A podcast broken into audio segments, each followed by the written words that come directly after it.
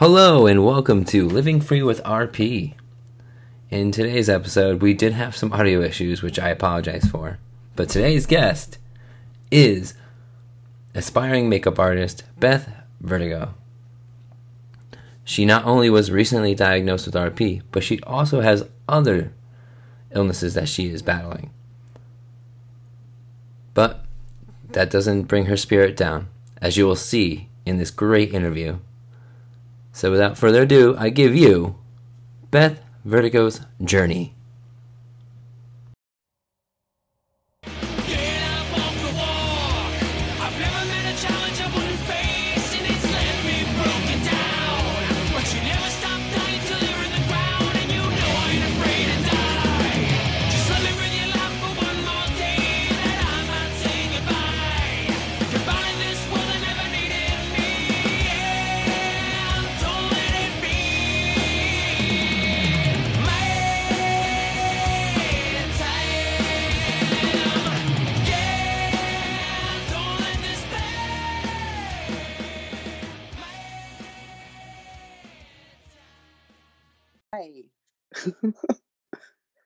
Yay, I'm sorry. I didn't realize you had to log in every time. I thought once I signed up, it was kind of open at all times.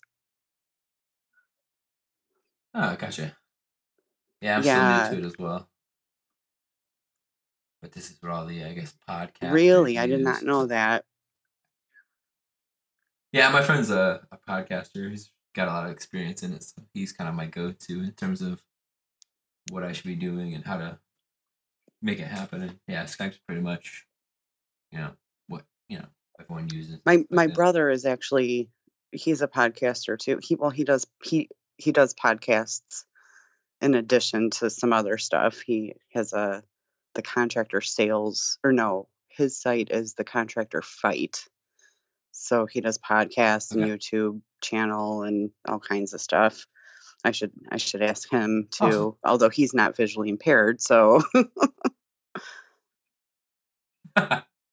Skype so far has been pretty easy to handle. I mean, depending how much vision you have left. I'm mostly tunnel vision right now, so just knowing where to look and finding the buttons and all that. And like I said, I was just diagnosed a year ago, well, a little over a year ago, so mine isn't nearly as bad as most people in our RP group, but it's progressing pretty rapidly. So, we'll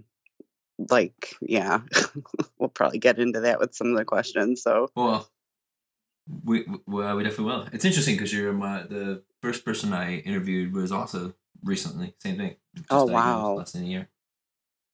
So it's like all seems to be really new.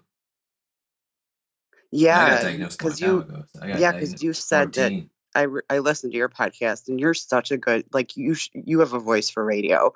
So listening to, I'm not a huge podcast listener, although I should be. Nah, actually, I mean, network marketing, and they're always like, listen to podcasts, and I'm like, you know. I tried doing network marketing. I continue to not so much fail, but I don't know. Well, I just can't find I had a really bad experience with it. Like when I was in my late teens, early 20s, like my parents, or really my dad, got into Amway, and I was mortified at how he went about it. So I was very turned off from network marketing. But the only reason I got into Senegence is because I love makeup, and I actually was sold on the actual products. So I was still... I don't want to tell people that it's a MLM. You know what I mean? I'm like, but I absolutely no. Once you hear that, they don't love the products, and they do what they say they're going to do. And, you know, and my friends, my whole life have always known I was obsessed with lipstick, especially lipstick, and then other makeup too. So that's the only reason I signed up, was I wanted more than a couple tubes of lipstick, and they're not cheap, you know? So I'm like, well, I can at least get the discount and then maybe sell them here and there, you know, on the side. But yeah, so they're always drilling into you, like, listen to podcasts. And I'm like, oh God. And then my brother too, he's like a motivational speaker for contractors. One of my brothers. So he's always on me, like, where are your numbers? What podcast are you listening to? And I'm like, oh my God, leave me alone. You know what I mean? So listening to yours though was like so easy for me. I was like, oh my God, yes, yes, yes. And your mom has RP. And the thing that happened to you in Boston, on the Bachelor weekend. That was very tough. Well, because I listened to your podcast, we went to a bar. I don't really go out very much anymore because I have other health issues and stuff. So money's always been kind of tight, and now I can't drive at night. And so like a week or two ago, I went out with some friends. My best friend, David, passed away 3 years ago on the 30th. Oh. Yeah, it was really sad. I've known him since I was 5, and I was his maid of honor in one of his weddings. Like, wow. So we get together every November, and when we got to the bar, my friend Lori was with me. We got there first. I told the bartender or the guys right when we walked in, they're like 10. I swear to God, they're only 15 years old. I'm like, if you see my friends guiding me to and from the bathroom and outside to go smoke, because unfortunately I do still smoke. I was like, I am not drunk. I still don't have a white cane, and I'm visually impaired technically. I don't look visually impaired because I'm not to the point yet where like I'm completely blind yet. And they're looking at me like, is this girl crazy? And I'm like, but I'm in high heels, you know. But I told them because I'm like, I don't want to get here and you guys be like, that girl's drunk already, you know. Cut her off. Like immediately I just told them right off the bat, like I still need to. Why are you calling me? I'm not old. You know. So because of your story, though, that I watched it there for a second. Yeah, oh, okay. Yeah. So I'm glad that helped. Somebody totally. And I still got to order the white cane. So the only question I have for you, though, before you want to get started, how do I know like what height to get? Like, because I'm having. My mom said, I think it's got to be above your shoulder, I think, something like that.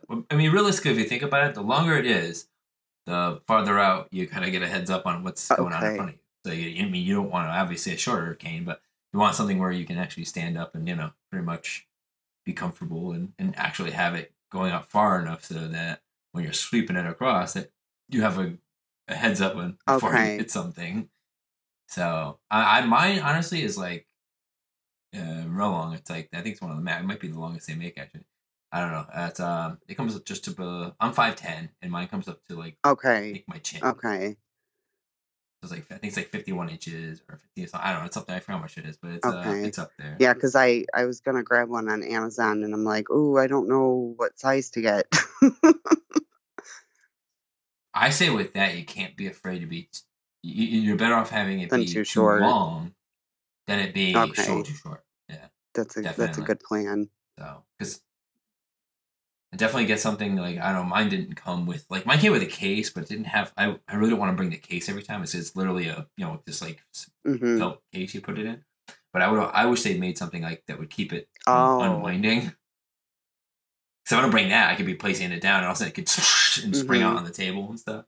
So yeah, but keep that in mind. The longer it is, the more links it has. So when it folds up, it gets a little, a little bulky sometimes. But I usually shove it in my pocket sometimes. Plus, being a girl, I've always got a big purse, so just shove it in one of my big purses. There you go. You're all set. Totally all set. All right. Well, I just want to first of all, we already chatted a little bit, but I just want to welcome you to the podcast in here. Thank you. Thanks for taking the time. So we already kind of covered a little bit about, who you are, a little bit going on to this, but tell me, just for everybody else out there, tell us a little bit about, who you are, like, family and, all that stuff. Give us a little background. On me. Oh, first of all, before you go, can I ask you how to pronounce your last name? Yeah, it's two letters off from vertigo. Okay. And believe it or not, I've had a history with vertigo. Yeah. Wow. So you wouldn't imagine the way people botch up the last name. So a little bit about me. Goodness. Well, I live in the Chicago suburbs. I grew up here Mm-hmm. And I am the youngest of three children. I've got two older brothers. We're all from my mom, but we all have a different dad. And so we all have a different last name. And let me see. I worked in the healthcare industry basically from like age 17 until about 5 years ago. I was laid off. I started working for doctors and surgeons, and then after a number of years, I, as we call it, switched to the other side, went to the insurance industry side of things. So I have about 20 years experience in healthcare and of all kinds of things, and I loved it, and I was really good at what I did, especially at the insurance company. But during that time, I felt very ill, and I've never been the healthiest person ever, but I've always had very bizarre, strange things wrong with me. Looking back in hindsight, like my family and I are kind of like, yeah, what? And I have a childhood friend that I grew up with. She was my first friend ever. And she always said, she was a few years older than me, and she would always be like, you have the weirdest things wrong with you. And she has something weird too. She's got Bichette syndrome, which is, yeah, that's a weird disease too. But like, for instance, I had the shingles in like 7th grade, like out of nowhere. Like, who got shingles in junior high? You know, just weird stuff. So, so getting on with it, it turns out I had mast cell activation disease or syndrome is what it turns out was flaring about 5 years ago. And it came on very suddenly. And it for me, came on in the form of dermatographic urticaria, hives, basically. And that led to a very long journey of figuring out what was this, what was causing it, what's going on, what doctors. That alone has been a huge journey of mine. And along with mast cell disease or mastocytosis, which is another disease very similar to it, they kind of go hand in hand. The communities in the chronic illness community, some comorbid conditions are connective tissue diseases such as Ehlers-Danlos Syndrome or Marfan syndrome. That I know. Chiari malformation. These are like some big hitters that if you have one, you likely might have some of the other ones.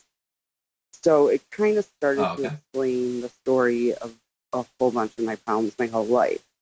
And although I've not been confirmed of having Ehlers-Danlos syndrome, there's like 13 to 16 subtypes.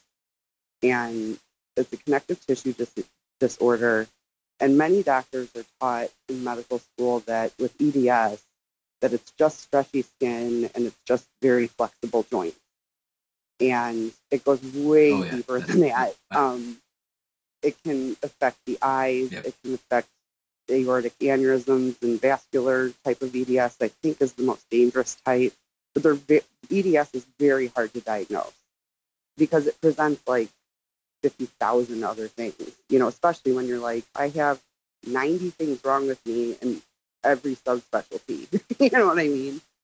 So anyway, so I still highly suspect I've got some form of a connective tissue disorder. But so after my diagnosis with mast cell condition, I started a page called Misunderstood Zebra. And all I do is share articles and doctors and helpful information to help other zebras in our particular community maybe get to the resources they need faster than it took me, because there's certain regimens with mast cell flares and whatnot that are really imperative that you get looked into and start quickly with mast cell conditions. So never in a million years did I expect to be diagnosed with retinitis pigmentosa because I thought, no, you already have everything else. Weird stuff going on, and I haven't been working a traditional job in a number of years because of my health. And unfortunately, I'm in one of those situations where I've been denied disability. I don't really qualify for assistance, so I'm kind of like in limbo. Even though I'm sick, I'm not super sick according to the government. and it just really is this really frustrating situation because I need assistance. I don't really want assistance because I would like to get better. But, and then now with my eyes, course, yeah. It's like I'm being told that it's likely that eventually someday, maybe when I'm 95 for all I know, or maybe in 5 years, I'll be considered legally blind. But until it's official, I'm not going to get approved for disability. So it's just this never-ending. That's crazy. That's really crazy. You know what I mean? And nobody wants to, like, live their life like, yeah, I'm going to go on disability, man. You know what I mean? It sucks. Oh, I feel guilty being on it right now.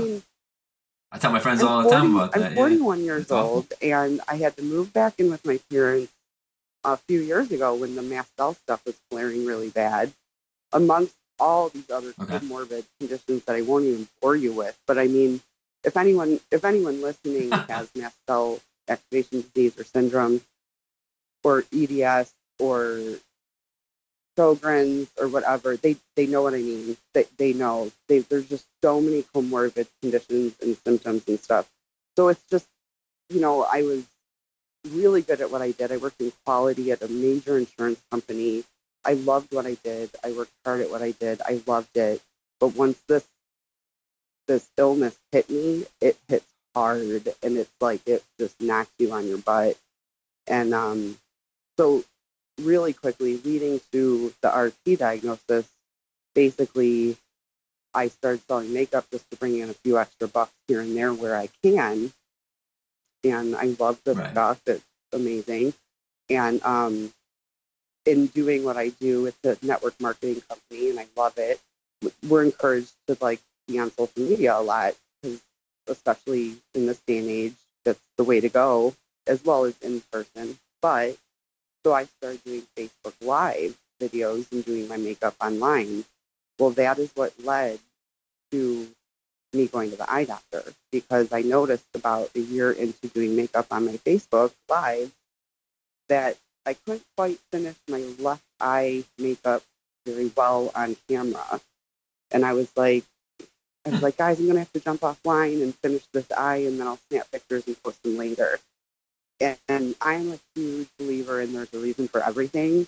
And personally, even if my only purpose in being in this company is so that I could get my diagnosis, I mean, I personally think it's way more than that, but I'm, like, so grateful, because I went to just the regular eye doctor, and she was like, I don't know what I'm seeing. I don't know what this is. And she checked 3 times and was like, she had the humility to be like, I really don't know what this is. You need to see a retina specialist by the end of the week. And I walked out with her too. Because, I mean, how many doctors, and I've worked for several of them, how many of them are willing in this day and age to be that vulnerable and tell their patients that I don't know what this is? Like, you know, because they don't like their, you know, I think the general gist of it in med school is you never make yourself appear weak. You're the one that people look up to as the doctor. So for them to have the humility and the grace to be like, I literally don't know what this is. I don't think I've ever seen this before. That took a lot of courage, you know. Just being straight up honest, you know. Just being laying it right out. So I'm so grateful for both finding this makeup business that I'm doing and for this eye doctor I found, because otherwise I don't know if I would even have this diagnosis yet. I know it sounds silly, but I would much rather know about this diagnosis than not know, because going through my other condition, it was a very long time before I had even an idea of what I was dealing with. And there's so much to be said for doctors saying, I don't know what it is. It's all in your head. I don't know what it is. So I was kind of expecting her to be like, oh, you're just in your 40s now. And, you know, because I'm so used to them saying there's nothing wrong with you, or we can't find the reasoning. And for her to be like, I don't know what it is. You're a retina specialist. And then for him to be like, oh, yeah, this is retinitis pigmentosa. We need an ERG to confirm it. You know, I was like, well, what's that? I was shocked anybody said anything was wrong, because I'm so used to being told, no, I don't know what it is. So that's my I tend to be a talker. I'm sorry, Michael. That's good for interviews. So I'm a good listener. So, but I try. So you mentioned makeup being one of your interests. And now since you got diagnosed and have to, it's a little more of a struggle to do the makeup. How do you do things now to compensate for that? Are there ways to do your makeup that tricks that you do or other things to help you get the job done still? Well, right. I'm kind of at a crossroads right now because that is becoming a little bit more challenging.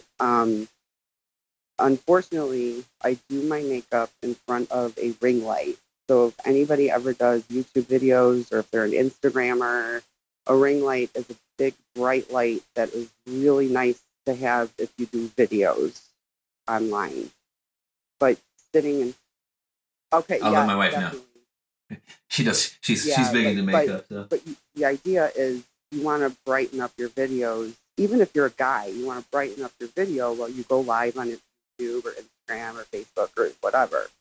But you don't want to be sitting in front of this thing for all hours of the day because it's not good for anybody's eyes. So, But unfortunately, because of the RP affecting the lighting in my eyes, I have been doing my makeup in front of my ring light to do my own makeup.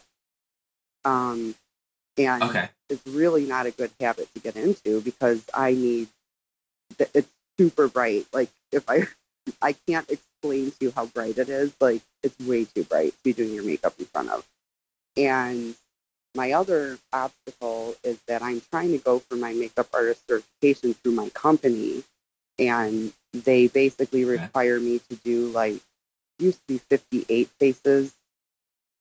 I think it's somewhere like 48 faces now.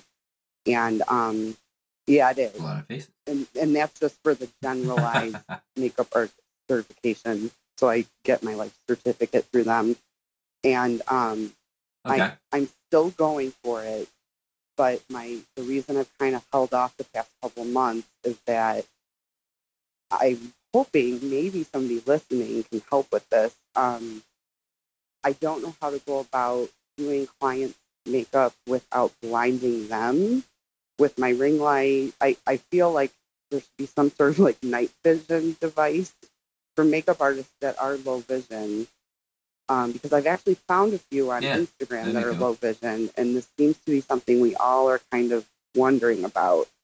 I just recently found them. So it's it's been difficult, but I know it's doable. And even if I ever do lose the majority of my sight, I've worked enough with at least my makeup brand, as well as others before this brand came along, throughout my life, that I'll always be able to help people with their problems, their skincare or what color should I wear with this, or I have hooded eyes, where should I place it? Even if I won't be able to see very well, I'll be able to explain it, and hopefully I'll be able to guide them to others as well. That's one thing I love about my company is we have a sisterhood, and it's like none other, so I can kind of be well, I'm not good at this, but I know somebody that is, so go watch her video. You know what I mean? So, that was exactly my thing when I found out that I had RP. I came home from the eye doctor, and I was like, so now what? I just decided to do this a year ago, and now I'm going to go blind, and it's dramatic, but... We're going with the, no, you're just going to keep going for it. And if it happens, it happens. It's all in God's hands. So I'll figure it out, That's it. My mom always told me when I got diagnosed, I live one day at a time. That's it. What else can you do? That's it. That's all you, that's it. I was thinking, my mom was crying. I'm like, Mom, it's okay. I'm fortunate enough to be, a situation where, I saw my mom, my mom thing. So I never really, it was never something big for me.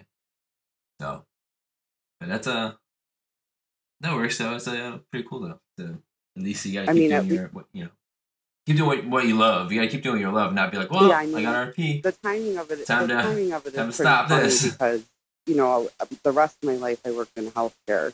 So it's not like this was something I was seeking out anyways. I absolutely love it. But there might come a time when I just can't do the videos or can't work on other people, but I can at least still guide them to,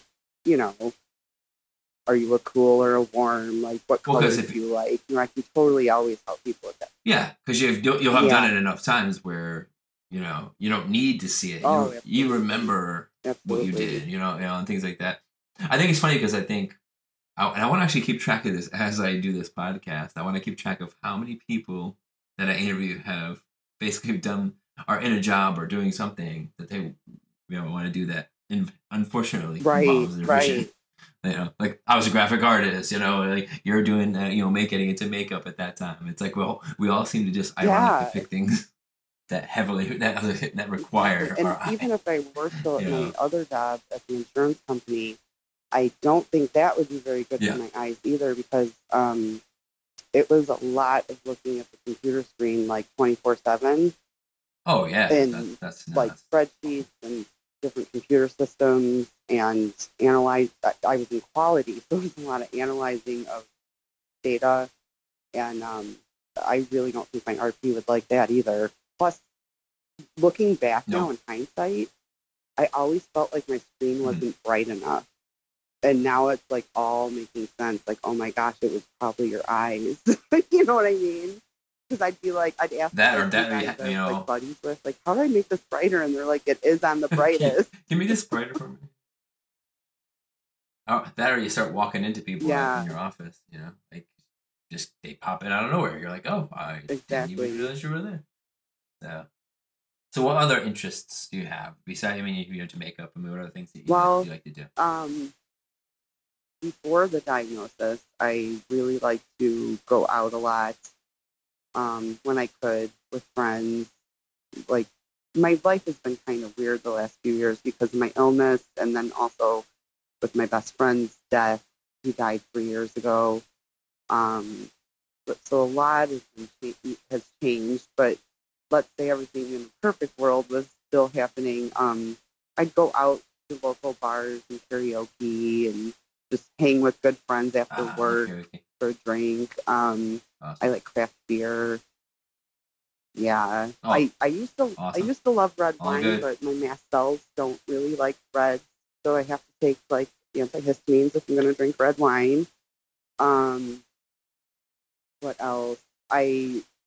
I'm very Catholic, so my dad is actually a Catholic deacon, so I do enjoy going to mass, and we have a 24-hour adoration chapel. So that's a chapel that I can go to 24 hours a day, any day of the year except Good Friday, and just sit and pray with the Lord and do the rosary or journal. It's very peaceful, and that's one of the things that I feel has been taken away from me the past couple months. I was told recently I can't drive at night anymore, and it's always like when something like this happens in your life, when all of a sudden you're like, but I really want to go. You know what I mean? It'll be like midnight. I'll be like, I wish I could drive adoration right now and just journal or pray. And of course it's like, it's midnight. And I'm very not into Uber. It's just something Uber. That I watch way too many 48 hours mystery shows. I just think it's so dangerous for like women. It's just like, it's asking. It's like, someone's car. I got you. I'm right here. Like, that's just my personal take on it right now. I know that everybody that I know loves it and they trust it. But to me, it's like announced. Maybe it has something to do with the fact I wanted to be an FBI agent a long time ago. But it's like announcing to the world, like, I'm right here. Come get me. Oh, and I'm going blind, by the way. You know? Well, we don't have to tell them that. But you don't put that down there. I don't know. So, and I love the Chicago. Could that could that also happen with a taxi? That could. But at least with the taxi, you're generally hailing a taxi. Well, no, you could call it a taxi too. That's a good point. In a limo. I love going to the Chicago Cubs games. A huge Cubs fan. Awesome. And concerts. Go Mets. Oh, that's sorry. Okay. Oh, sorry. Hey, I got a lot of friends on the East Coast. I have a lot of friends that are Mets fans. Awesome. Cubs and concerts. I love concerts, and I love the ballet, anything dance related. I always say that, you know, those things that go around, if you could do anything again in your life, what would it be? I would have loved to have been a professional dancer. But I've broken bones my entire life since like 6 months old that I'm just very... So maybe that might not have been a good idea. I just break bones very easily. So what's Wrigley Field like? I gotta know. I've never been there, and I'd like to go because it's absolutely beautiful. And I want to get over to Fenway, you know, because that's like the last other one. My dad and I have talked about that. We're like, maybe we should just take a road trip one day to Fenway, because we're huge into like Field of Dreams, like, you know, the movie. And we actually, it's very intimate. We actually went there. Park, we took my nephews to the actual Field of Dreams field. Cool. When was that? They're 19 now. It was about 10 years ago, and it was amazing. It was like so crazy. The whole movie set is like still the way it was, and the field, and you can go play on the field and go in the corn, and it was crazy. And I'm a huge movie TV fan too, so I just I get all mushy inside with certain movies and stuff. So yeah, that's cool. No, that's something on my bucket list to at least go see a baseball game. Yeah, definitely. You go do that, and then I'll go to Fenway. You can swap. Yeah, you come up Fenway. So here's a fun question for you. I'm hoping to become a thing on the podcast.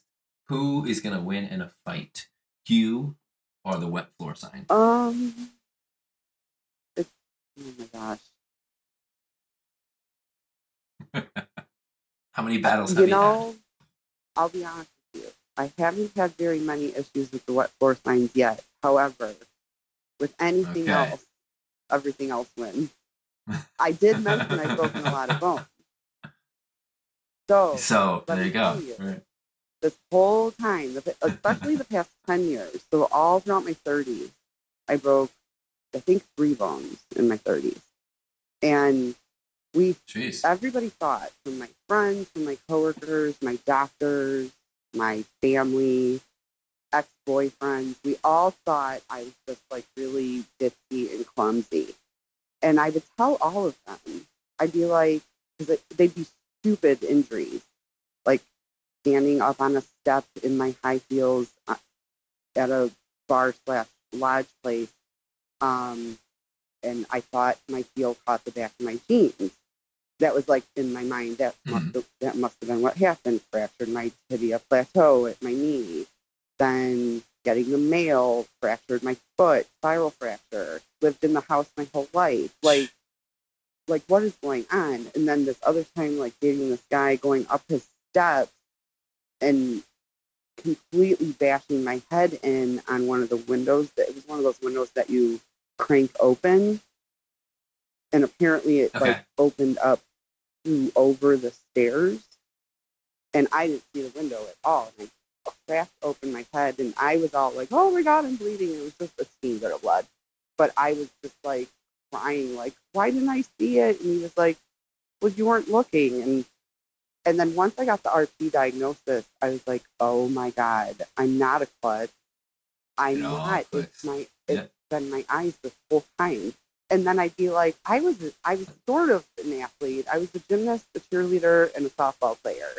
And I'm like, I don't know how you can do things on the balance beam and then suddenly 30 years later be like this klutzy, you know? Like, so. That's happened to my mom. My mom's, they all throw up. My mom was a klutz growing up. Yeah. Exact same thing. And that was way before they knew anything about RP. So, you know, so they're just like, you know, what do you, what are you, a klutz? What are you, problems? My mom would walk into this, walk into that, you know? What floor signs, not so much an issue, but dog, cat, laundry basket, any be mindful, be ready. We're coming for it. I'm not seeing it. Oh yeah. Yep. If I type, do you ever get the hey, I was waving to you. Why didn't you wave back? I just automatically tell friends.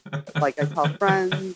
I just recently went to Colorado to visit my brother and my niece and nephews, and I think I told somebody, my brother. I think I was like, you know, when I come in for my cigarette, you'll have to. If you're waving at me, I'm probably not going to see you. Like you have to really make a big deal out of it. Because like you can be like, we're right over here at the high table. Well, there's 20 high tables. You know, like I really need you to make like a huge deal of it, or just come find me and grab me. Yeah, come get me.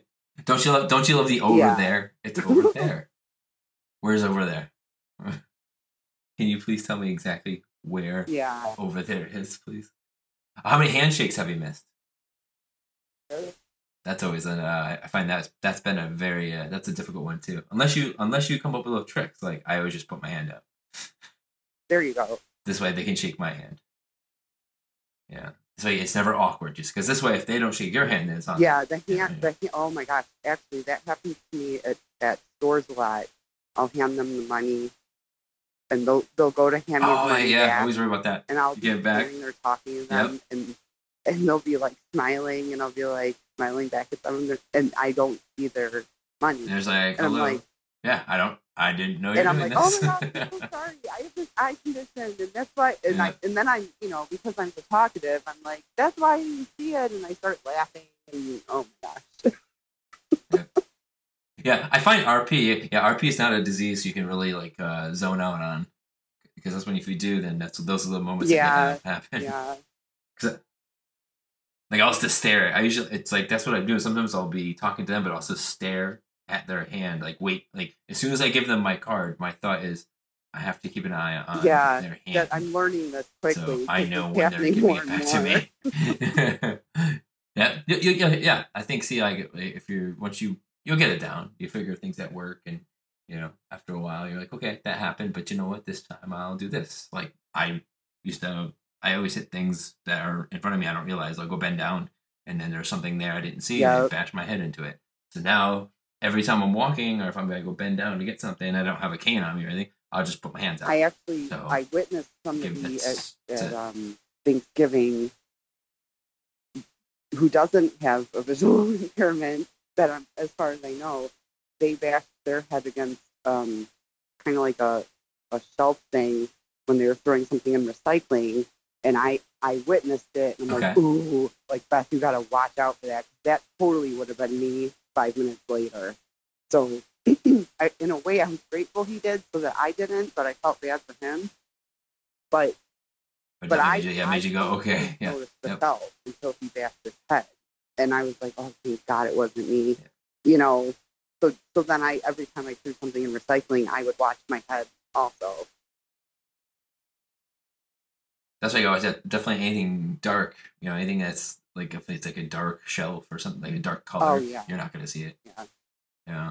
Yeah. I find that. Like if when I'm doing like running races and stuff like that, if somebody is wearing like all black, even if I had seen them as I came up to them, if I don't keep an eye on them, like I'll just lose them. I won't. It doesn't work. So those are definitely like things to always think about. Yeah, but I always put my hands out. I find if you always put your hands out, you're okay. Then you don't have a cane, just kind of. That movie, my dad and I got to see that movie Green Book last year, before it came out, and I don't know. We were seated really close. It was like I could be wrong on who did it, but it might have been Paramount or Lionsgate, and the Paramount like lady was there, and she was like, well, there's only like front row seating left, and I was like, that's fine. And so we watched it and we liked it. Then like 6 to 9 months later, it was on Amazon Prime, I think, and so he got it and my mom could see it, and so I'm like, oh, okay, I'll stop down here you know, after my makeup video, I went downstairs and I watched the rest of it with them. And I paused it and I go, oh my God. And they're like, what? I'm like, I didn't know there were all these words throughout it at the bottom the first time we saw it.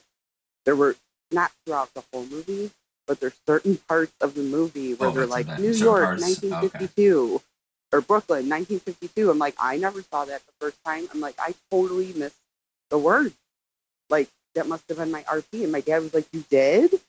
Or like, people be speaking Italian and they would have the translation for a sentence. Oh, and okay. I'm like, yeah, wow, I can't believe I missed that the first time. So now you know when you go to a theater, you guys well, and same thing with stuff on television, like Grey's Anatomy a few weeks ago. I was purposely trying to, I rewound it to be like, okay, I think I know who that actor is. I want to see if I recognize his name.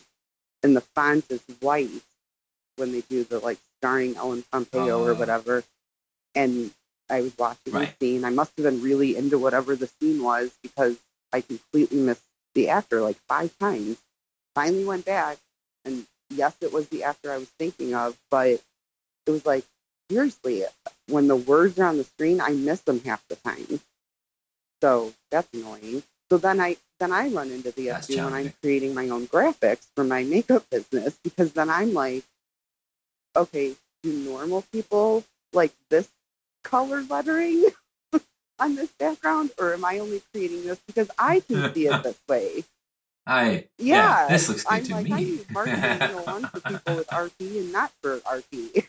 Oh yeah, I mean, I'm a graphic artist. That's the same thing here. Like, some things are just, I'm like, is this good because it's more comfortable in my eyes? Or, yeah. Like, or do I actually like this? Or, so, do you find actually using a smartphone to be actually way easier than say on a computer, looking at a computer or, you know, a TV screen? This is something I feel. I was just wondering maybe if other people feel the same. I'm on my smartphone like almost all day because of my business. It's just, it's easier in that I've got Facebook, Instagram, my email. But yeah, it maybe if I had a really large screen computer, that would be helpful. But I still don't think I would use it. And your phone is like your computer these days. Yeah, because I find the Retina display, or at least on most iPhones, I have no problem. Like, I don't know. I think the contrast in their colors and everything just works better with my visual impairment with it. I think I was curious if it was like an RP. I'm sure it's probably an RP thing. I don't know. But I just find that those screens to just look like I can see better using them. Like, I can use an iPad better. I can use my iPhone better. I can use a Mac. Actually, a Mac. I'm on a, I use a Mac right now. And I find just the screen on a Mac, I see better than I do when I'm just using like a PC with a regular, like, LCD. Yeah, and I'm a good example because I have an iPhone, but I have a Microsoft Surface.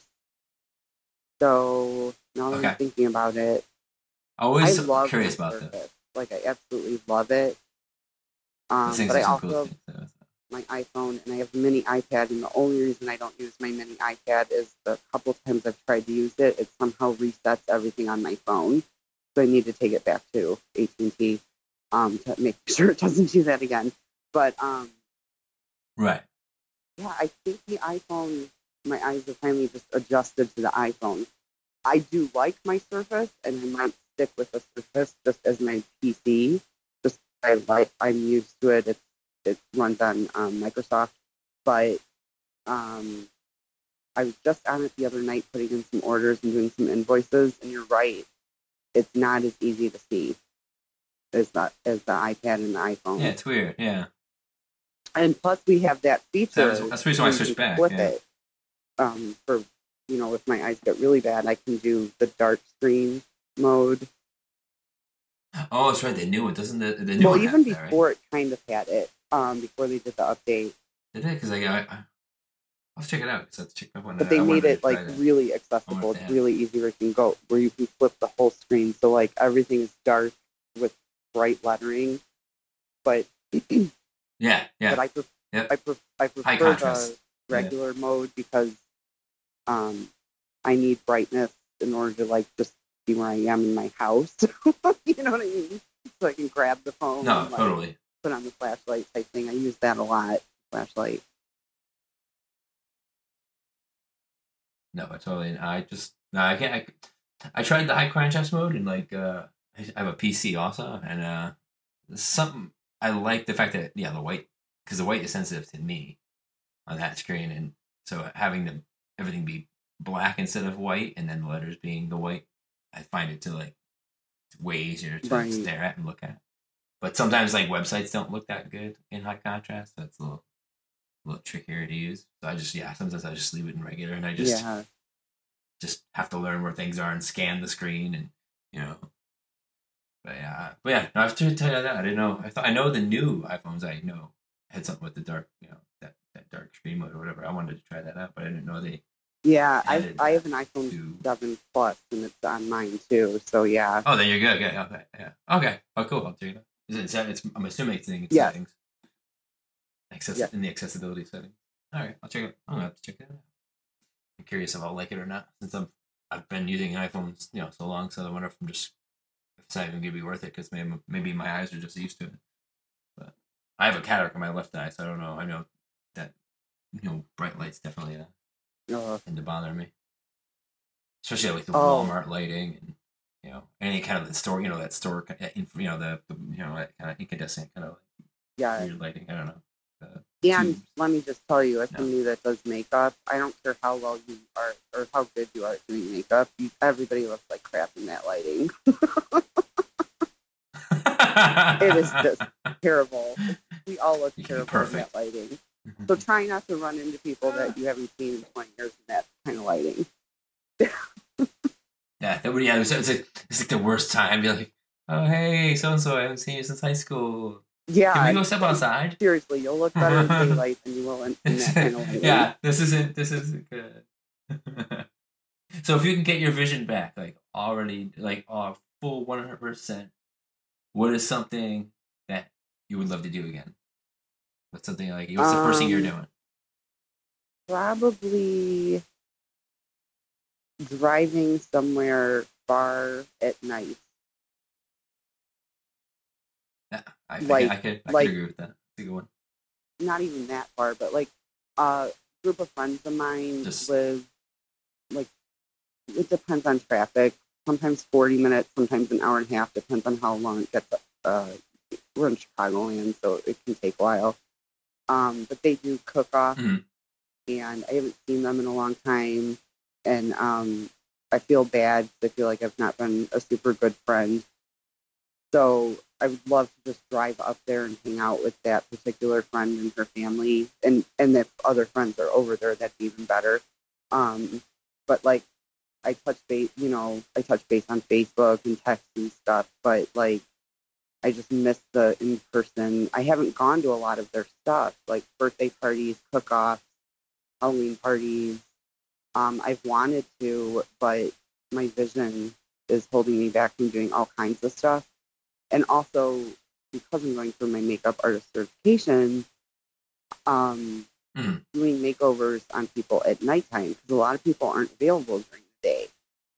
So a lot of people want me to do their makeup at night or want me to host parties at night.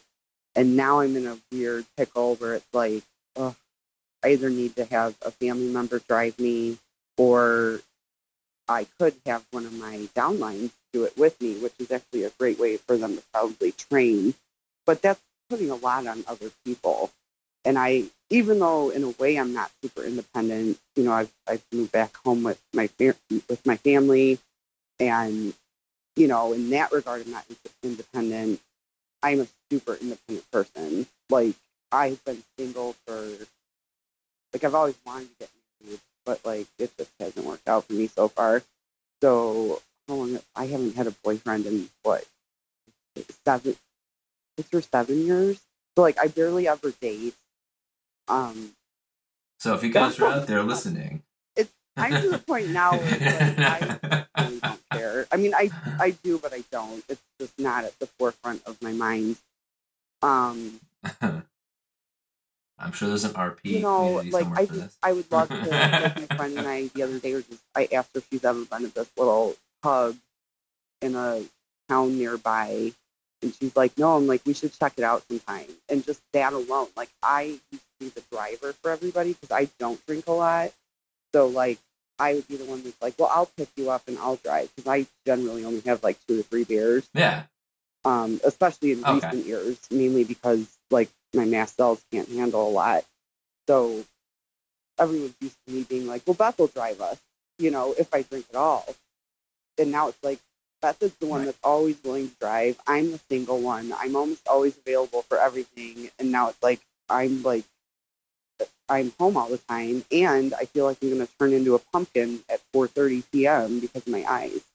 It's like, if I go anywhere, I have to be home by like 4 or 4:30. I can't see. Oh, I said, "Plan. Do you have to? Do you? So you see, like, see, that's how I was towards the end. I had to plan my night. I had to plan what was going on, or oh, is it going to be this time when I get back home? Oh, well, could somebody else drive me? Because I really, I'd prefer not to really have to drive, and I would. I mean, sometimes I would be stupid and just go out anyway and be like, you know what? It's a short drive back home. I know where I'm going, and I'd have to know on my phone. I'd have to look at the directions and know the streets I'm turning down. Just really be comfortable. Okay, I need to know exactly where I'm going, and it was too stressful. Yeah, and that's the thing. So it's like legally I'm allowed to, but same here. Actually, my retina specialist and myself decided that. He basically was like, "You're not driving at night anymore, are you?" And I was like, "Why?" I've gotten that quick. Yep. Yeah. I did that. Now, do you ever feel like a burden? Do you ever feel like a burden on people? Absolutely. And that, like, just asking, "Hey, can I get a ride?" Yeah, and that, you know, I can tell that that's probably one of the harder things about losing my sight is losing my independence and feeling like a burden, and also it's. Watching friends and family, it's one thing for the person to be going through this, you know, those of us with the sight loss and the sight issues. But I feel like it's, in a way, it's harder on our friends and family members. Because a lot of my family and a lot of my friends, I think, are still in major denial. Unless they see something happen right in front of them, they're like, oh my God. For example, like last year, I think, my friend, I asked him to walk back to my car with me because I forgot something in my car. And we were talking, and obviously I'm a talker. And he was being a gentleman, and he was like, you go ahead of me, right when we got to the parking lot. Okay. And I was like, okay. I'm like, so anyway, then she, and all of a sudden, next thing you know, I was flat on my face. And he's just like, I guess there was this huge drop from the sidewalk to the parking lot. And I'd never gone into the parking lot from this angle. And it was like a 2 feet drop. Whoa. And I didn't see it. And I hurt my knee that I had broken years ago. And he was just like, oh my God, like how did you not see that? And then he felt like an idiot for even saying that. And I was laughing. I was like, oh, my God, it's my knee. It's my bad knee. I was like, I'll be fine. And I was like, oh, son of a gun. And I was like, this is my stupid eyes. And I was so annoyed. And I think he's convinced now. And then just recently, a few weeks ago, when our friends just went out, this kind of leads into something else. But I decided to wear high heels with jeans the other night because it was warmer. It was like in the 40s. And I was like, well, this is probably the last time I'll be able to wear high heels, you know, before it gets snowy and stuff. My friend and I were walking, and we crossed the street, and she's like, oh, do you ever go to this store? And like, I do. I love this store. It's amazing. And next thing you know, I'm out of my heels. My purse went flying, and I'm on the ground. And she was still talking. Like, quick. I was like, ow. Yeah, she didn't even realize it. I was like, ow, ow, ow. And she was like, oh, that. Oh my God, what happened? And I'm like, I totally fell. And I was like, I think it's that. The sidewalk is uneven right there. And it was quite a bit uneven. But what cracks me up is I go there all the time, and this has never happened to me. So it must have been my high heel that caught. However, it could have been just me not seeing it. But, you know, she felt so bad because she's like, oh my God, and I didn't even know you fell. And I'm like, that's not your fault. And as she's helping me get back, you know, up and my heels on and stuff, a woman and her husband, and I can only assume their teenage son, are walking past us. And she says, oh, perhaps we decided to wear the wrong shoe attire this evening. And I just looked at her. Oh, and I said, and I'm a very, like, I don't like confrontation. And I just said, but I looked at her and I'm like, actually, I have a visual impairment. And I'm like, and I still need to get the white cane. And apparently I obviously need to get it. And she just looked at me and was like, oh, and kept walking. And I looked at my friend, and my friend was like, oh my God, that was so rude of her. I want to say something. I'm like, no, it's fine. And I was mortified because I'm like, what a great example you just set for your teenage son, not to offer to help, not to even make a comment like, oh, I'm sorry, can I help you? I would have even been fine with the, oh my gosh, girl, that happens to me all the time. You know, okay? Like, happens to all of us. Yep. You know, I've been there. She couldn't make fun, make it light. She had to make a snide remark like, oh, did we wear the wrong shoe attire? Like, who are you? I don't even know you. And I just was so taken aback. So this whole journey is going to be very interesting. That's the biggest challenge with RP, I think, is the fact that, I mean, looking at you, looking at me, looking at anybody else, we pretty much look the same as anybody else. So, you're not, you're going blind. You don't look, you know, you're using your phone. Then they see me do these crazy makeup looks, like I sent you the picture. Yeah. For those, you obviously must be okay. I don't know. I did a crazy Christmassy makeup look today, but I required my ring light on bright and a mirror, and it's harder and harder and harder, but I like to do artsy stuff, and it's not the greatest look I've ever done. In fact, it kind of was a hot mess, but I knew I was in a hurry to jump on this call, so I was like, well, I can't put as much time into it as I normally would. And you weren't concerned because now it wasn't a video. And I was like, so I warned you, because I was like, if this is a video, so no one's judging. So we're warned. I have the same eye and a hat.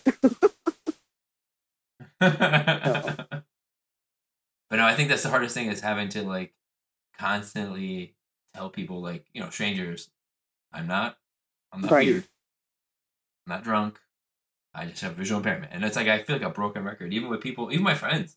Same thing, yeah. Friends constantly forget. They're walking, and all of a sudden, I'm like, I don't see you. Also, I just stop in my track. If I don't see something, I feel disoriented, I feel weird, I'll just stop. So, just so I don't trip, you know. And then they'll be walking ahead, and all of a sudden they go, oh, you know, Mike, you're so good at this that I forget that you have a problem. That's the thing. I do so well faking it, you know, that my friends are just, they're just they don't even think, you know, just walking along, and all of a sudden they're just like, Mike's not there. I'm like, hello, yeah. guys, I'm still here. Like, oh, sorry, you know, yeah. So our friends are definitely, I think it's normal for everybody. All our friends, I think they automatically just assume, you know, they don't grasp. It's hard to grasp. Really, it's very hard to grasp, because, you know, I get a lot from people, but you've never needed glasses, you've never worn contacts. My eyes are worse than your eyes. Yeah, you drive.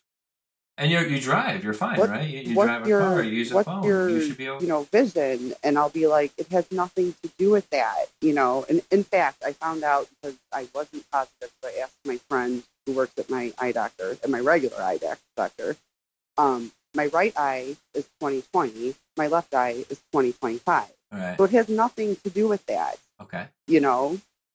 No, your vision, your vision itself is, your usable vision is beautiful, yeah. You know? Yeah, you have and good, that's yeah, like, yeah, it's yeah. so hard to explain to people, but there's an app, and I have it on my phone. You might already know about it. I'll have to send it What's to that? You or read it to you. I think I read about it in our RP group. But it has all these different retinal eye diseases, and you can click on it, and retinitis pigmentosa is one of them, and then it's got the beginning stages, the middle stage, and the end stage. And you can press it, and it has a camera, and you can because of the iPhone capability to it can show you what they're That's pretty cool. That'd be good for like people who, yeah, like our friends and stuff. Be like, yeah, give you here's what this is roughly what I see, because it's hard to describe because my vision, and well, I'm sure your vision too. All of us, our vision changes day to day. You know, I have good RP days and I have bad RP days. You know, you have days where you're walking into every single door frame or whatever. You know, tripping on everything that's on around you. Then the next day you're like, man, I feel like I can conquer the world. I can go outside right now and go walk out and no problem. I don't need a cane, you know? Yeah. So it's hard to just be like, what do you see? Well, I'll tell you what I'm seeing now. It's frustrating because even when you do show people that app, they'll be like, oh, so it's just really bad tunnel vision. And it's like, well, what I'm trying to really convey to you is like, notice how dark it is. Like for me, that's more of what's going on.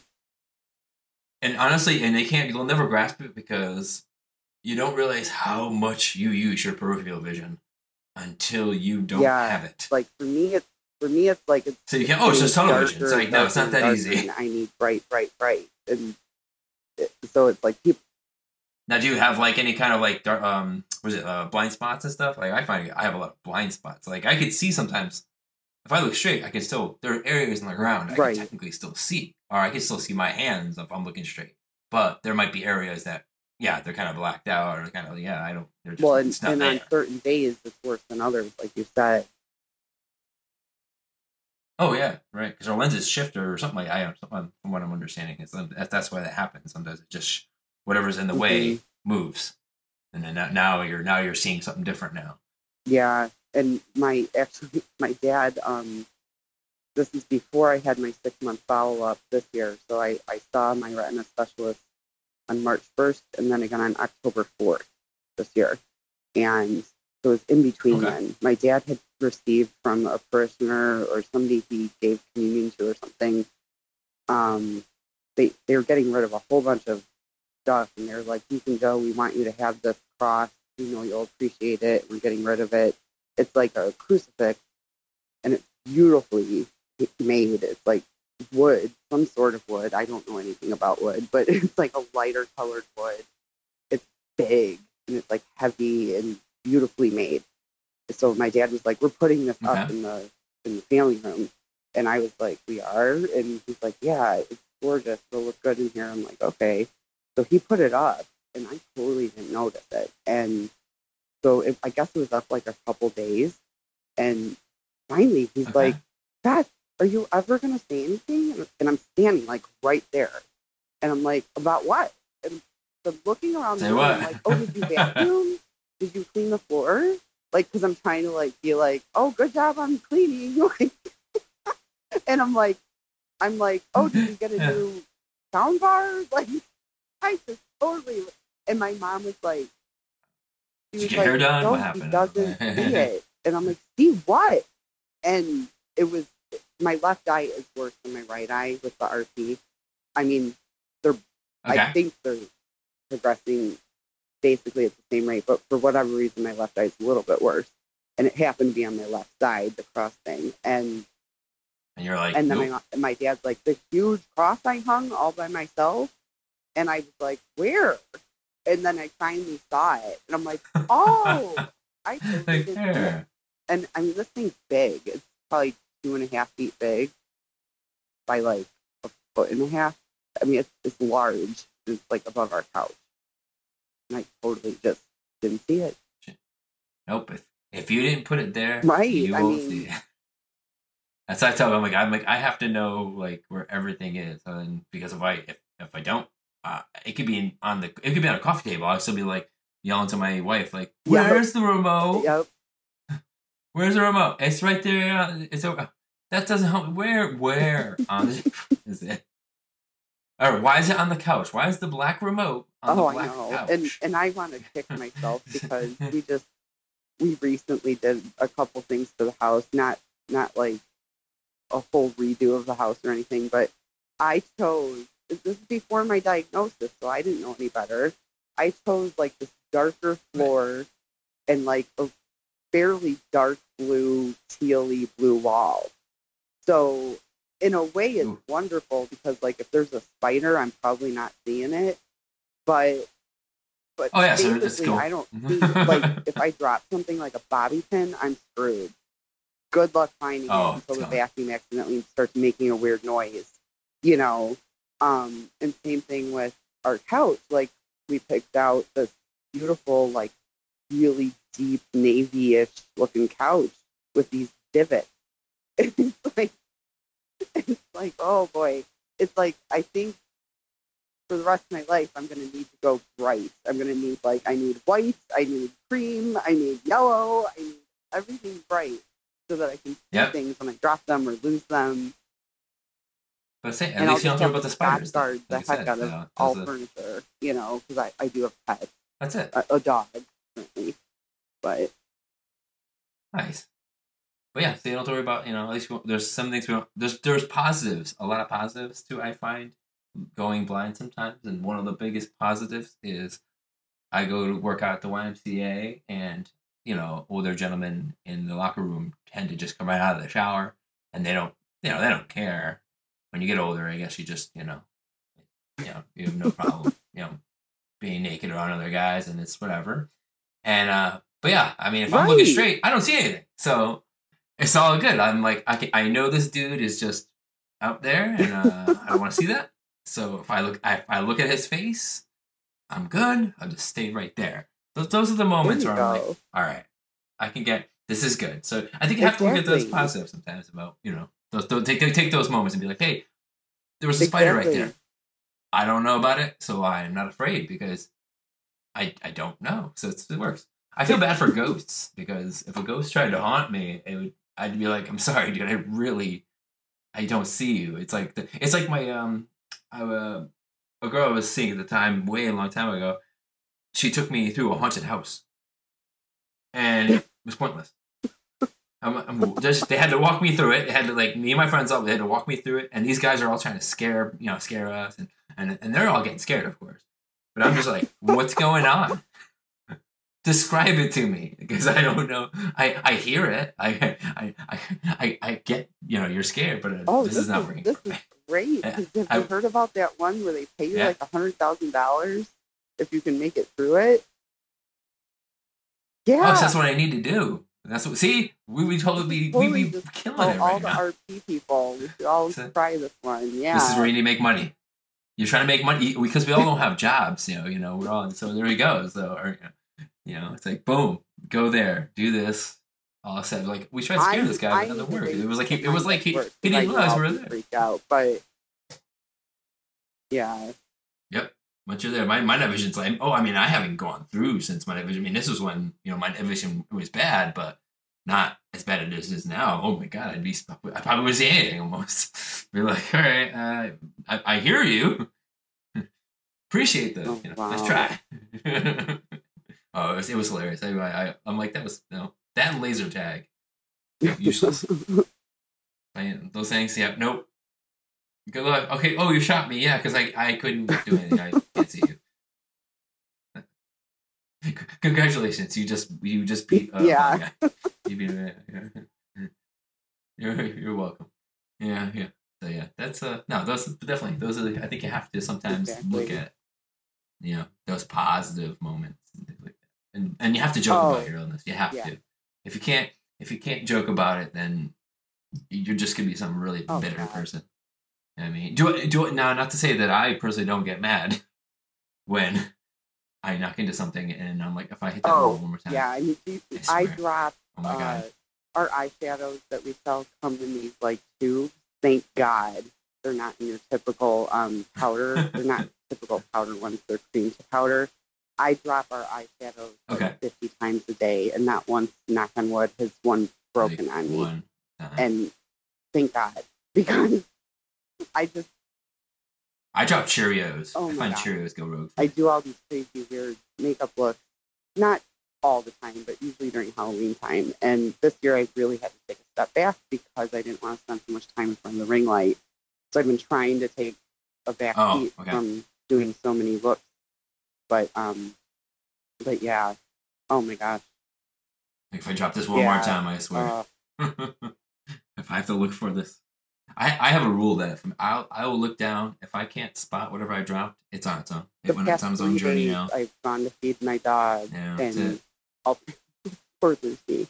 I'll pick up her food, her bowl, and I'll put it somewhere, and then I'll go to put food in it, and I'll be like, Lucy, where's your bowl? And literally like 7 minutes of me looking around the kitchen for where her bowl is, and for 3 days now, and it turns out it's always like right in front of me. It's just like blending into the rest of the kitchen, and she's looking at me like, dude, like it's right there. She's right here. She's a Aussie Shepherd. She's super smart, and she's trying to tell me it's right in front of you. Like, and I just look at her. I'm like, I'm so sorry. This is taking so long. You know what I mean? I need to train her how to just get her own food. You're like, I'm just gonna dump it on the floor. Leave it open. Go eat when you're ready. I'll worry about that. Yeah. Do what you gotta do. This is gonna take a while. No. I find I drop Cheerios somehow all the time. Like pouring a bowl of Cheerios for my son or whatever.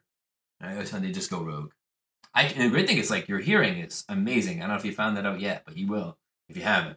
Like it is true. Like our other senses kick in. So I mean, I can drop something, and just based on the sound, I know exactly where to look. And normally, I can actually find whatever already dropped pretty quickly just because of that. In some ways, I believe that because I've always been very good at finding stuff that like my parents dropped throughout my life, like and my grandfather when he was alive. They all tend to drop tools a lot, and I'd always be like, boom, that's right there. You know, I love those moments. See, those are the best. See, those are moments you really feel good now, because like now that all your friends, like, you know, people know that you have that condition. When you have a moment where someone's like, all your friends are looking for something, and you're like, oh, it's right here. They're like, right, you found it. How did you? How is it? You found it. I was at a bar one time, and I remember somebody, like one of my friends, dropped some kind of jewelry or something. I don't know if it was an earring or something, whatever. And I remember sitting at the table, and it was near the bar. We weren't near the bar, but it was at the bar. And I'm looking over there, happen to look over, and I'm like, is that it right there? Under the chair right there? And they're like, and it's a dark bar. And they're like, yeah, it is. How did you see that? And I'm like, I have no clue. Wow. Yeah. A squirrel gets a nut every once in a while, you know? So I love those moments, though, because they're like, we didn't see it. How did you? Exactly. So it makes you feel good. Once again, taking soaking those moments up when you can have when you're like, hey, I'm just like you guys. Exactly. That's cool though. But I think I've pretty much covered everything for today. It was a really great conversation. Oh, you're a very good talker. I am. You're definitely a good talker. Way too much. No, that's good. All the listeners are gonna love hearing everything you said today. I hope.